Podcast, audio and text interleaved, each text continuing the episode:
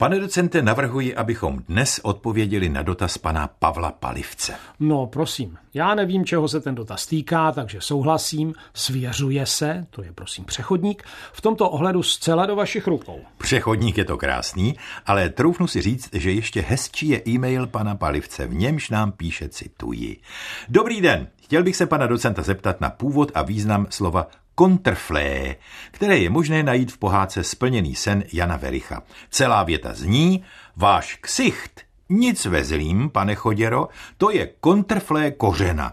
S pozdravem a děkuji, Pavel Palivec.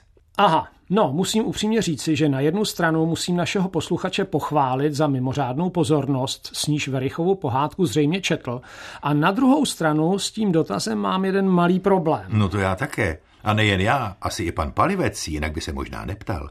Tak schválně, pane docente, jestli máme všichni tři stejný problém. Já ho vidím v tom L.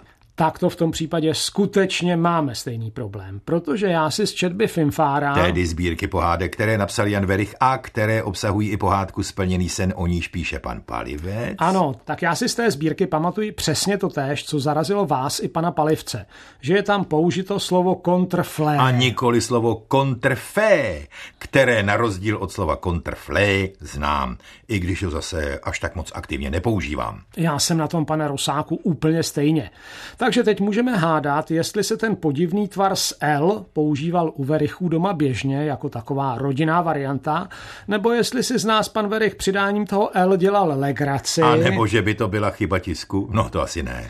Každopádně nám nezbývá, než říci, že slovo kontrflé neznamená v běžné češtině nic a že je jen nějakou podivnou či možná chybnou variací slova kontrfé. Takže to L vypustíme a budeme se zabývat slovem kontrfé, které asi není spisovné a zrovna tak asi nebude původně české. To jistě není ani jedno. Je to slovo původně z francouzštiny. Přešlo k nám přes němčinu, kde také rozhodně nepatří mezi spisovné výrazy a kde má, ostatně stejně jako v češtině, řadu podob v různých nářečních oblastech. No a jaké jsou ty, jak říkáte, české nářeční podoby?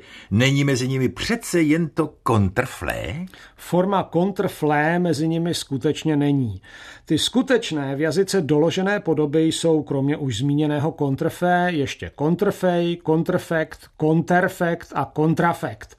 K čemuž je ještě potřeba dodat, že už Jungmannův slovník z konce první poloviny 19. století, tedy z doby před více než 150 lety, uvádí tyto výrazy jako zastaralé. No, ale jak vidno, pořád se používají, aspoň občas, a já bych řekl, že hlavně k žertovnému ozvláštění mluvy, právě tou vámi zmíněnou zastaralostí výrazu. No, ale abychom se dostali k jádru věci, měli bychom, pane docente, objasnit, co to vlastně kontrfé znamená.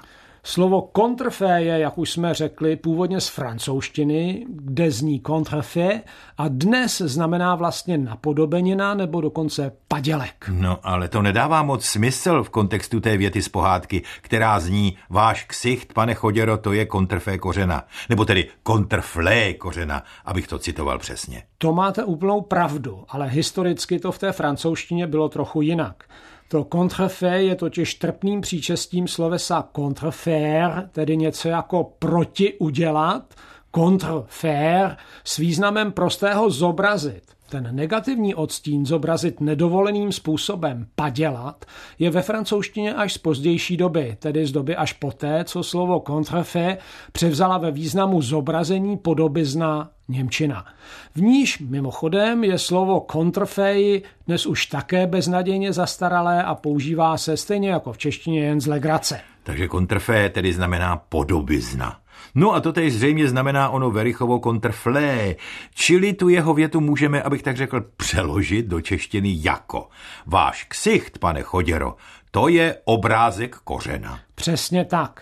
Jen je k tomu ještě potřeba dodat, že v severních a západních Čechách bylo možné se ještě do poloviny minulého století setkat i s trochu odlišným použitím podoby kontrfekt, a to ve smyslu podobnosti obličeje či celé postavy.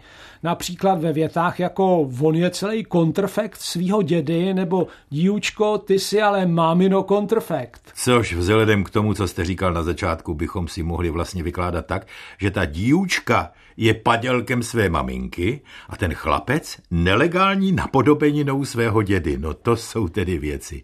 Pane Palivče, děkujeme.